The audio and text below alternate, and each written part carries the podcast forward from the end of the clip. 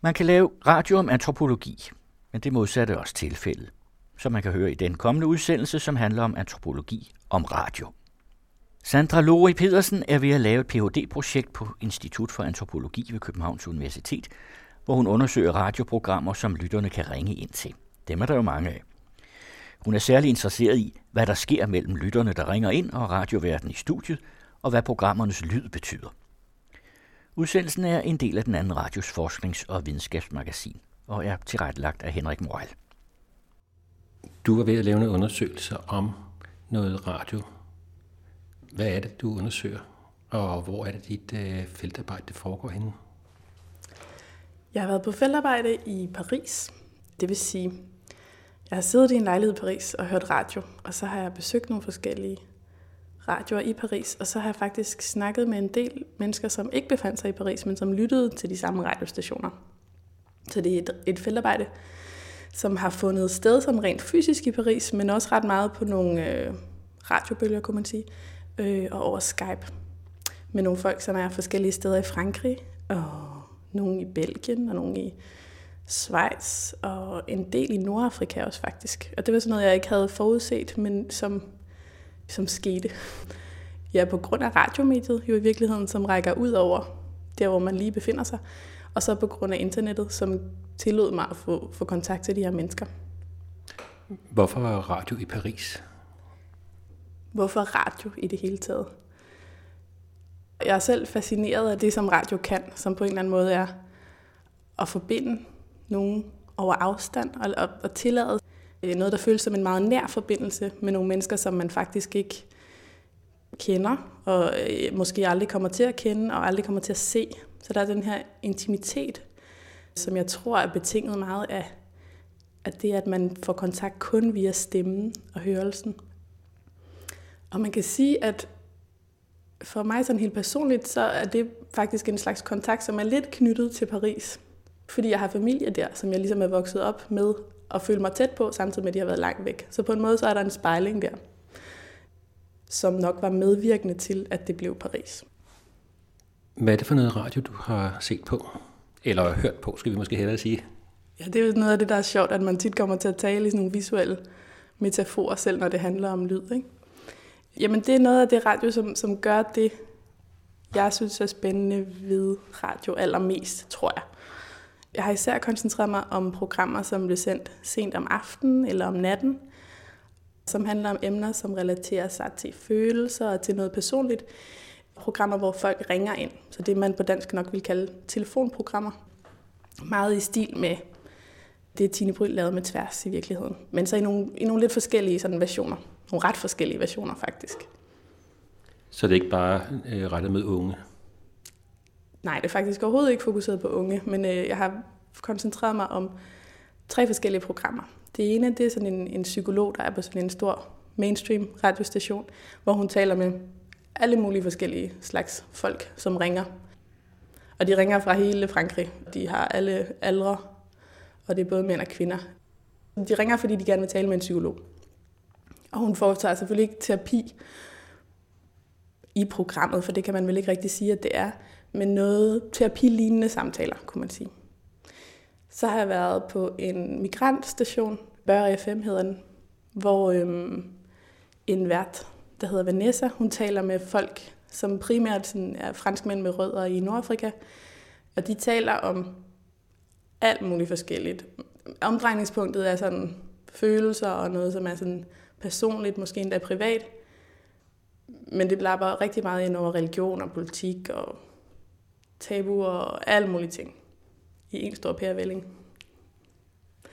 Og den sidste station er sådan en mere New Age-inspireret, en lille græsrodsstation, hvor jeg faktisk har været både om natten, men jeg er endt med at koncentrere mig mere om et program om eftermiddagen, hvor en mand healer folk ved at lade Gud tale igennem sig. Noget af det, der er interessant ved det, er, at, at selvom det lyder sådan meget øh, udsyret umiddelbart, så synes jeg i virkeligheden, at der er nogle ret tydelige paralleller imellem det, han gør på den her station, og det, som psykologen for eksempel gør. Der er i hvert fald nogle paralleller imellem det, lytterne fortæller mig, i forhold til, hvordan de bruger radiostationen til at udforske og forholde sig til sig selv i virkeligheden. Så de bruger de her forskellige programmer til at arbejde med sig selv, kan man sige. Hvad er, så, hvad er det, du har interesseret dig for hos øh, de stationer? Det, jeg har prøvet på at fokusere rigtig meget på, er lyden i virkeligheden. En del medieantropologi og måske også medieforskning i det hele taget, med far for at lave nogle lidt for brede penselstrøg, de vil måske lave enten et fokus på afsender eller et fokus på modtager. Og rigtig ofte sådan et receptionsstudie, hvor man ligesom taler med nogle modtagere og finder ud af, hvordan de forholder sig til det medieprodukt, de nu modtager. Og det har jeg selvfølgelig også interesseret mig for. Men jeg vil rigtig gerne, at mit studie skal handle om ikke kun det, der sker hos modtageren, eller det, der sker hos afsenderen, men det, der sker imellem afsender og modtager. Og pointen med det er, at jeg mener, at det, der sker imellem afsender og modtager, er noget, som ligesom bliver til i relationen imellem dem. Og det bliver selvfølgelig ekstra tydeligt ved, at det her er telefonprogrammer. Der er en helt konkret feedback, eller der er nogle helt konkrete input fra lytterne via telefonen til verden. Men jeg mener egentlig godt, at man kan brede argumentet ud og sige, at det, som verden laver, altid på en eller anden måde også er formet i hvert fald af forventningerne til, eller forestillingerne om, hvad lytterne hører og hvordan de modtager. Så det, jeg har fokuseret på, har meget været lyden. Det har der været nogle udfordringer ved. Fordi, øh, hvordan taler man egentlig om lyd? Vi snakkede om lige før, at man, man kommer hurtigt til at bruge sådan nogle visuelle metaforer, fordi man ikke altid har så mange ord for, for lyde måske. Noget af det, jeg har gjort, er at forsøge at tale med folk om de stemmer, de hører i radioen. Og når jeg har talt med værter, har jeg talt om deres egen brug af stemmen. Og så har jeg opsøgt nogle forskellige øh, eksperttyper, kunne man sige, men i felten, altså ligesom i Paris. Jeg har talt med en, øh, en læge, som specialiserer sig i at, at behandle folk, der har problemer med stemmen. Og jeg har talt med en psykoanalytiker, der laver psykoanalyse med udgangspunkt i stemmen. Og så har jeg talt med nogle professionelle radiofolk, som ikke var direkte relateret til de programmer, jeg arbejdede med, men som var meget fokuseret på deres stemmebrug. Så på den måde har jeg sådan forsøgt at sådan indkredse og få nogen til at hjælpe mig med at sætte ord på de fornemmelser, som jeg selv havde i forhold til folks stemmer, og de ting, som også blev tydelige i, hvad lytterne fortalte mig, og i hvad værterne fortalte mig, men som måske ikke altid var så nemme for dem at eksplicitere. Så det er sådan en del af det, jeg sidder og arbejder med lige nu. Hvordan kan man ligesom trække det her ud af det, de siger, og også få det til at handle om lyden. Fordi det ironiske er jo, at når jeg skal skrive akademisk, så skal jeg netop skrive. Jeg vil meget gerne også integrere noget lyd, men der er alligevel et vist krav inden for akademia om, at det, som virkelig har en vægt akademisk, det er det skrevne ord. Og det er jo øh, lidt ironisk, når det man beskæftiger sig med lyd. Fordi der er jo en masse nuancer og en masse elementer i lyden, som faktisk forsvinder, når det bliver et skrevet ord, som simpelthen bare er et andet medium i virkeligheden. Ikke? Der er nogle væsentlige forskelle i den lyd, der er på de forskellige stationer. Det må man sige. Der er meget forskel på lyden på stationerne, og min umiddelbare tanke omkring det var, at det er nogle stationer, som har meget forskellige øh, økonomiske præmisser for deres eksistens. Men jeg er ret sikker på, at der er mere på spil end det. Og det er den anden radio måske i virkeligheden et ret godt eksempel på. Fordi så vidt jeg kender den anden radio, så har de fleste programmer på den anden radio en virkelig sådan, øh, det man i går så kunne kalde en god lyd. En meget sådan fin radiolyd, uden for meget støj og sådan irriterende elementer. Og det er jo egentlig uden at være bakket op af en hel masse licenspenge eller alt muligt andet. Det er simpelthen fordi, at jer på den anden radio, I vægter ligesom den gode lyd. Men den her lille migrantradio, jeg var på, som ikke er så lille endda, de har ikke nogen særlig god lyd. I hvert fald ikke efter vores sådan kriterier. Der er en hel del støj, altså øh, konstant i de der programmer. Kunne du ikke prøve at give nogle eksempler på, hvad det er for noget støj, man hører i? Jo. De fleste radiostudier, jeg har været i, de er delt op sådan, at verden sidder i et rum, og så sidder teknikeren i et andet rum, og de kan ligesom se hinanden igennem en rude. Sådan så det teknikeren gør, ikke larmer i verdens mikrofon. Sådan er det ikke på Bør FM. De har lige fået renoveret deres studier, og de har valgt at lave det uden den her adskillelse. Så det vil sige, at når man lytter til det her program, Confidence, så kan man tit høre, hvad teknikeren laver ved siden af. Og de har tit også en højtaler tændt i studiet, som ligesom giver sådan en feedback-effekt på, hvad, øh, hvad verden siger så er det jo et øh, telefonprogram, så det vil sige, at der er en hel masse lyttere, der ringer ind fra alle mulige former for telefonlinjer, ofte med rigtig dårlig lyd. Og ofte også uden at have slukket deres radio i baggrunden. Så der er en hel masse sådan små ting. Det skaber hele tiden sådan nogle små forstyrrende, sådan nogle øh, sådan lidt, lidt støj. Og det, som, øh, som er gået op for mig hen ad vejen, det er, at det måske i virkeligheden ikke gør noget. Måske er det i virkeligheden en del af charmen ved den her radio. Eller måske det er en del af det, der gør, at de kan høre hele tiden, okay, at radioen er der, og der er nogen inde i studiet. Der er nogle andre. Så måske bliver den her lille støj, som jeg umiddelbart opfatter som larmende og lidt irriterende, i virkeligheden et udtryk for det fællesskab, som også bliver til igennem den her radio. Det bliver et udtryk for alle de forbindelser, som er imellem lytterne, som ringer ind, verden, som taler, teknikeren, der modtager lytterne, når de ringer ind, al det her, sådan, den her infrastruktur, som programmet i virkeligheden også er, den bliver faktisk hørbar i selve programmets lyd. Og det er meget modsat det andet program, vi talte om før, hvor der er en psykolog, som modtager folk til sådan noget mere terapilignende samtaler. For det program har en meget ren lyd, kunne man sige. Der er også sådan, altså jingler og alle mulige øh, skiller. De har også sådan en rimelig sådan ren og man kunne kalde det en kommersiel lyd, men det interessante for mig er egentlig, at der er så lidt støj som muligt, kan man sige. Der er også et tempo, som er meget anderledes end det tempo, der er på øh, migrantradioen, for det er relativt højt. Der bliver talt meget, der bliver talt ind over hinanden, man afbryder, man snakker, man... Og der kan også være flere lyttere med på en gang. Der kan være flere lyttere med på en gang, de kan afbryde hinanden, de kan rette hinanden, de kan sådan skændes. Det går vildt for sig på en eller anden måde, og det er en del af præmissen, at her er man sammen. Mens psykologens program er fyldt med pauser og med sådan en langsomhed, som egentlig er meget noget af det, jeg forbinder med sådan en lyd, der tilhører natten. Hvor man ligesom er hver for sig i mørket, og der kommer en enkelt stemme, som man så forholder sig til fra sit helt personlige rum, og ligesom lukker ind i sit helt personlige rum. Og i alle pauserne og stillhederne, der får man ligesom lov til at forholde sig til sig selv, og til at mærke efter, hvordan man så har det med det, man har hørt. Og det siger noget om, hvad det er, det program gør for det lyttere, for det handler mere om, at lytterne arbejder med sig selv igennem det, de hører. Så de bruger de andres fortællinger til at forholde sig til sig selv på forskellige måder.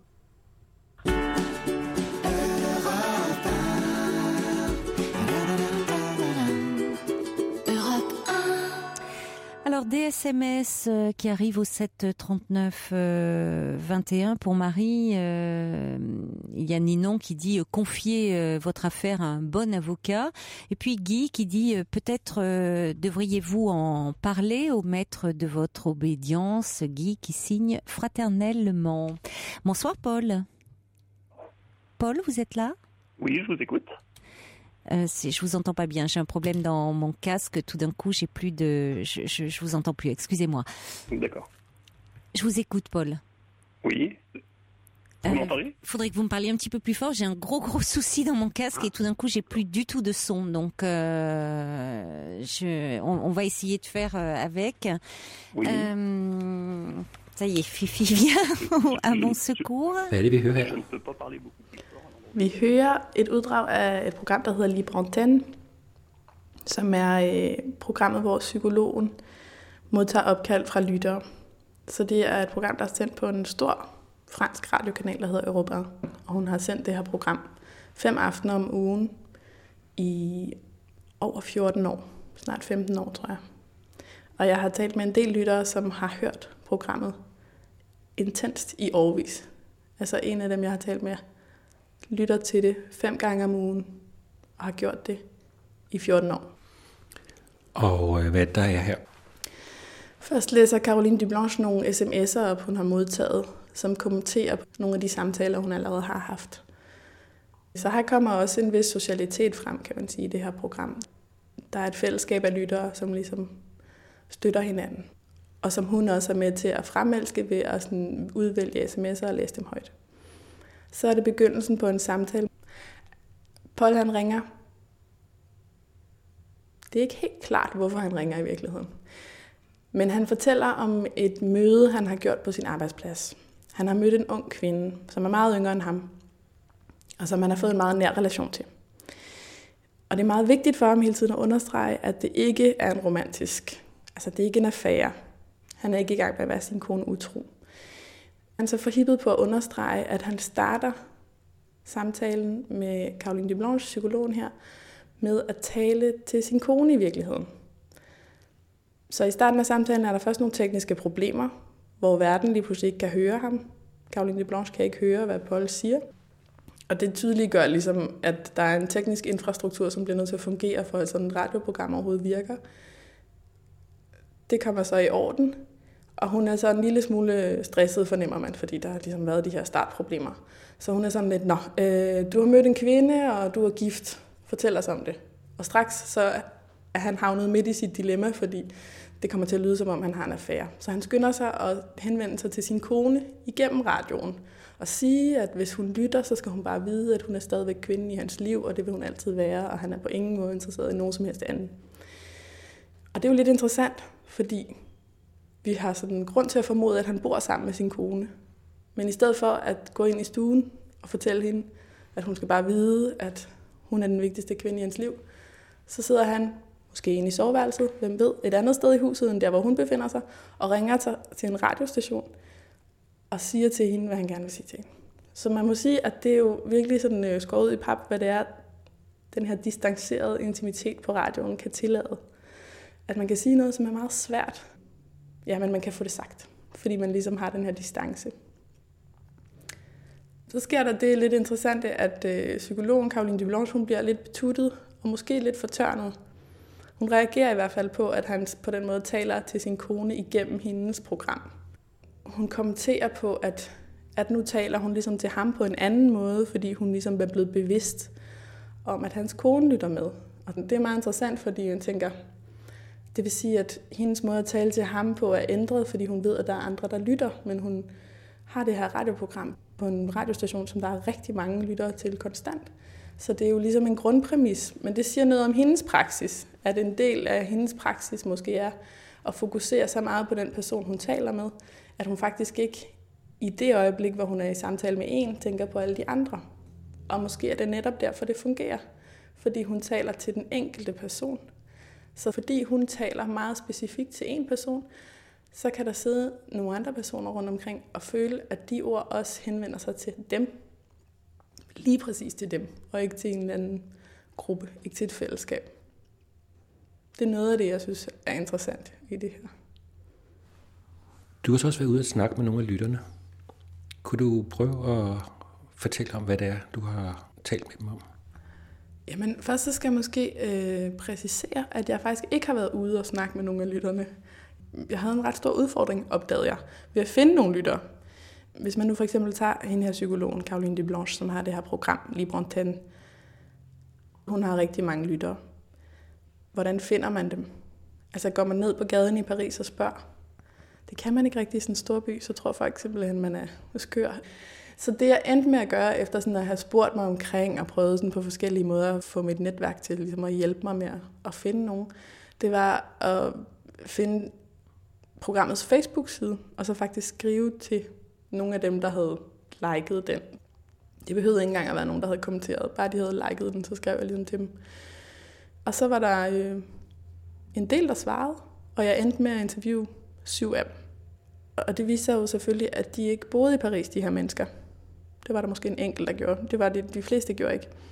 Så jeg endte med at interviewe dem via Skype. Og det, der skete ved det, det var egentlig meget interessant, for det lavede jo lidt en parallel til selve det, der foregår i programmet. Fordi ligesom i programmet, så mødte jeg heller ikke de her mennesker face to face. Så ligesom i programmet, så var vores relation udelukkende via stemmen. Og det blev nogle interviews, som meget hurtigt blev ret øh, intime, eller ret personlige i hvert fald. På en anden måde, end jeg oplevede med andre lyttere, som jeg så måske endte med at mødes med fysisk. En af dine lyttere har du kaldt Amina. Kunne du prøve at fortælle noget om hende? Amina, hun øh, bor i Sydfrankrig, og hun er sådan i starten af 40'erne. Hun er fraskilt, og hun har to små piger. Så, øh, så arbejder hun som lærer i en skole, hvor der er sådan rimelig mange udsatte børn og et ret sådan hæftigt miljø. Så hun har en hverdag, som er ligesom godt fyldt op med masser af arbejde, og så øh, når hun kommer hjem, er der de her to ret små børn, som hun skal passe på. Alligevel så lytter hun faktisk fem gange om ugen til Libre til det her program med psykologen. Og det er jo meget interessant, hvordan hun for det første får tid til det, og hvorfor det er, hun vælger ligesom at integrere det i sin hverdag. Og det, hun fortalte mig, var, at hun tager toget til og fra arbejde, og den her togtur, den bruger hun faktisk meget ofte på at lytte til Libre og det gør hun, fordi hun oplever den her togtur som sin mulighed for ligesom at finde noget energi og komme ned i tempo og have et rum for sig selv. Hun fortæller om det som sådan et rum, hun bruger til at finde energi til sig selv. Og det er jo interessant for mig, hvorfor det at lytte til lige præcis det her program, det giver hende energi til sig selv. Fordi man kunne sige, det er en masse mennesker, der ringer til en psykolog, og det handler ofte om nogle ting, som er ret svære. Så det er i virkeligheden også at lytte til nogle andre menneskers problemer. Lige præcis i de tidspunkter, hvor hun helst skulle slappe af. Prøve at finde lidt overskud til resten af dagen. Så hvordan kan det være, at det at lytte til nogle andre menneskers problemer og en, og en psykologs reaktioner på dem, hvordan kan det være, at det ligesom giver hende energi? Det hun fortæller, det er, at for det første så er der noget med det her rum i toget, som ligesom er lidt et, et mellemrum, kunne man sige, eller der er sådan en som Marc Auger, som ville kalde det et ikke-sted. Det er sådan et sted, som ligesom ikke rigtig øh, har nogle forpligtelser i sig selv, andet end at det ligesom skal bruges til at transportere en frem og tilbage fra et sted til et andet. Ikke? Så det er sådan et mellemsted, hvor man er lidt mere fri, end man er mange andre steder. Og det er også et sted, hvor man sådan betragter verden lidt distanceret, fordi man sidder der ofte og ser ud af vinduet og ser på noget, der passerer forbi. Men det kan ligesom ikke berøre en direkte, og man kan ikke selv få direkte kontakt til det. På den måde er der faktisk nogle paralleller til det, som radiorummet gør. Fordi man lytter på nogle mennesker, der taler, men øh, de kan ikke få direkte fat i en, kan man sige. Og man kan ikke selv sige noget direkte tilbage. Så den her lidt distancerede forholden sig til verden, kombineret med nogle mennesker, der taler om noget, der for dem er meget intimt. Og det hun fortæller er, at hun bruger det at lytte til de her intime fortællinger til at forholde sig til sin egen person. Til at udforske faktisk rammerne for, hvad hun selv kan være, og grænserne for, hvad hun kan være. Altså hun siger helt eksplicit, at det sådan er hendes måde at udforske magnerne for, hvad hun selv kan være. Så hun er særlig interesseret i fortællinger, der forholder sig til noget, som på en eller anden måde er relevant for hendes liv. Hun er ikke særlig interesseret i at høre om nogen, der har problemer med alkohol for eksempel. Det er ikke noget, hun overhovedet føler sådan er relevant for hende. Men hun kunne godt, inden hun selv blev mor, være meget interesseret i at høre en, en mors fortælling om sine problemer med, med sine børn for eksempel. Så på den måde var det allerede dengang også en, en måde for hende ligesom at udforske, hvad, hvad er det det der med at være mor? Hvad er det for nogle ting? Og hvad er det for et potentiale i mig, der ligesom er i forhold til det? Så man kan sige, at hun bruger de andres stemmer og de andres fortællinger som en slags spejl på sig selv. Bortset fra, at det ikke helt er sådan et spejl, der reflekterer noget direkte tilbage. De præsenterer nogle forskellige aspekter, nogle forskellige muligheder for, hvad hun måske kunne være eller kunne blive. Og måske også, hvad hun gerne vil undgå at være og blive. Men i hvert fald sådan et mulighedsrum. Vi har altså også et citat med hende, som vi kunne prøve at høre. Jeg har altid, og dermed også, når jeg lyttede til radio, søgt efter det i andre, som kommer tæt på mig selv. Men ikke nødvendigvis ekstremt tæt på. Inden jeg selv blev mor, så kunne jeg for eksempel godt finde på at lytte til en fortælling i radioen om en mors relation til sin datter. Senere blev jeg selv mor, og det var fordi jeg vidste, at jeg måske ville blive det, at fortællingen interesserede mig. Det er egentlig det, jeg ofte søger efter, når jeg hører radio. Nemlig, at den fortælling, jeg hører, har et perspektiv, som taler til mig. Så det vil ikke sige, at det nødvendigvis behøver at svare til mit eget perspektiv, men at det er inden for et område, som jeg kan forstå og forholde mig til. Faktisk er det det, jeg generelt søger i livet. Ikke kun, at jeg hører radio. Det er den her maven imellem det, som er mig, og det, som muligvis kunne blive mig. Det er et citat, hvor hun fortæller om, hvordan det er, hun bruger radioen til at udforske sine egne muligheder. Så i stedet for at opfatte det, som folk fortæller om som svære og øh, besværlige ting, så ser hun det som, som forskellige sådan, mulighedsrum, der åbner sig. Og på den måde er radioen for hende en del af hendes måde at skabe sig selv. Det er i virkeligheden en måde at, at gøre sig selv kan sige, at hun har sådan en hverdag, hvor hun hele tiden bliver nødt til at være meget opmærksom på alle mulige andre mennesker, på alle mulige, øh, på nogle vilde skoleelever, på sine børn. Og hun er måske meget ude af sig selv, kunne man sige i godsøjne, og, og agerer ligesom i forhold til nogle andres behov. Og derfor bliver de her momenter, hvor hun kan se ind af og ligesom forholde sig til sin egen væren, de bliver revitaliserende for hende. Det bliver noget, der giver hende energi. Du er så midt i den her undersøgelse, midt i dit øh, phd projekt Men øh, hvad kunne du forestille dig, at man kunne bruge af teoretisk tilgang til at beskrive de lyttere? Der er en del forskellige veje, man kan gå. Altså man kan både tale om nogle ting, som er meget sådan relateret til noget af det meget specifikke, der er i den her empiri, som måske handler om primært om måder at lytte på i virkeligheden. Fordi det, jeg oplever med de her forskellige lyttere, og i virkeligheden også en del af værterne, som modtager opkald fra lyttere, det er jo, at de har forskellige måder at lytte på, og forskellige ting, som ligesom bliver vigtige i deres lytning. Så der kunne man vende blikket mod sådan en som Charles Hirschkin, som har arbejdet med kassetteprædikner, hedder det på dansk, i Ægypten. Han har undersøgt især taxachauffører, mener jeg der, der sidder og lytter til forskellige imamers prædikner i deres taxaer. Og de taler om forskellige måder at lytte på, som mere eller mindre intense. Og så beskriver han meget levende, hvordan de her måder at lytte på ligesom er en del af deres måde at forme sig selv etisk. Hvordan de ligesom bliver skabt, deres etiske sans bliver skabt igennem deres lytning. Man kan også zoome lidt mere ud og overveje, hvad der kunne være sådan af, af både lydantropologiske og i det hele taget sådan tilgangen til lyd, som kunne være relevante i forhold til det her. Og der kunne man tage fat i sådan en øh, lydantropolog som Steven Feld, som var den første, der sådan begyndte at tale om lydetnografi, kunne man sige. Han kom ud af sådan en øh, musik etnografisk tilgang, men synes ligesom, at der var visse grænser for, hvad, hvad de her musiktermer de kunne i forhold til lyd. Han tog til Papua Ny Guinea i 70'erne og lavede sådan et ægte klassisk antropologisk feltarbejde blandt Kaluli-folket. Og det han fandt ud af her, som han ikke var den allerførste, der opdagede, men som han ligesom havde en, en fornemmelse af, at han ville være interessant at udforske, det var, hvad regnskoven gør ved det her Kaluli-folks måde at sanse på.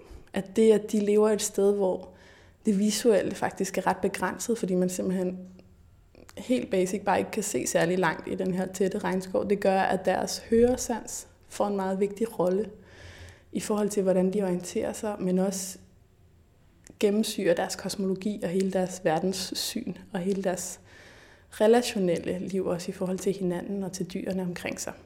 Så for Kaluli-folket så er alting ligesom stemmer i skoven. Et hvert væsen har en stemme i skoven. En hver lyd er ligesom en stemme, der siger dem noget. Og de orienterer sig meget mere i forhold til lyde, end i forhold til det visuelle. Og det er jo interessant i forhold til sådan noget som os, som kommer fra en vestlig verden, som er meget mere domineret af det visuelle. Vi snakkede om det tidligere i forhold til, at selv det at tale om lyd, der ender vi med at bruge nogle visuelle metaforer. Vi er meget vant til at orientere os i forhold til, hvad vi ser. Der er lidt en opfattelse af, at hvis man ser noget, så har det en vis sandhedsværdi. Du kan se, at det forholder sig sådan her.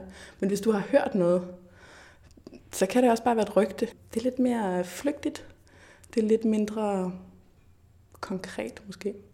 Steven Feld han samarbejdede faktisk i en periode med en fyr, der hedder Murray Schafer, som er en kanadisk, i udgangspunktet komponist, der skrev i 70'erne et værk, som hed The Tuning of the World, hvor han beskrev sin idé om soundskabet.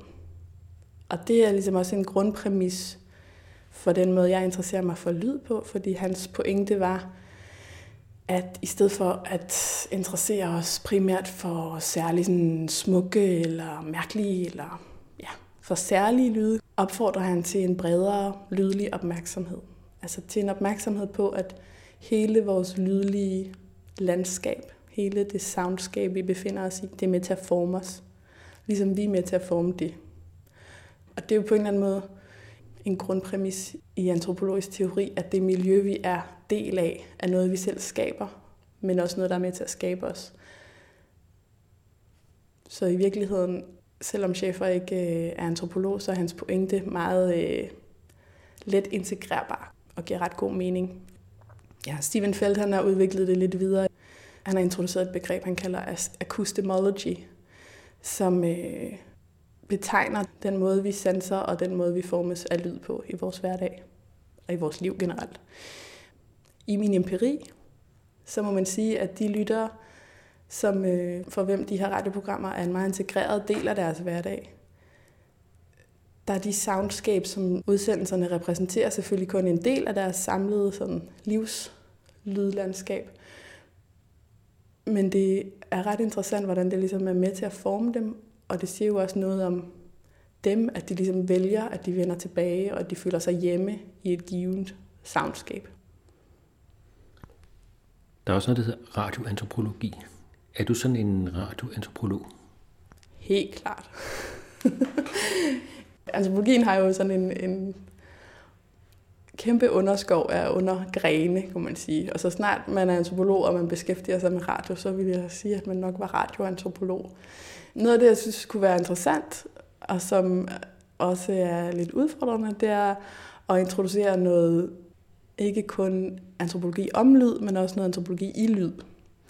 Og der kommer vi jo tilbage til noget af det, vi talte om tidligere, som er det skrevne ords sådan sandhedsværdi. Det skrevne ord er jo også synligt, så vi kan se det, vi kan, vi kan ligesom forholde os til det visuelt. Mens det lydlige, det at lave et akademisk argument i lyd, det er lidt mindre prøvet. Men jeg synes i hvert fald, det er interessant at prøve at integrere lydlige elementer, fordi at det rummer nogle sanselige nuancer, som simpelthen ikke findes på den samme måde i teksten. Der findes nogle andre nuancer, men de er ligesom på tekstens præmisser. Der er også nogle udfordringer omkring teori. Det er en anden form at formidle teori i. Og så er der sådan nogle helt basic udfordringer med henvisninger. Skal jeg sidde og sige noget, og så sige, det er fra jo Charles Hershkin, det her over den her side, så videre. Det er ikke så interessant i lyd.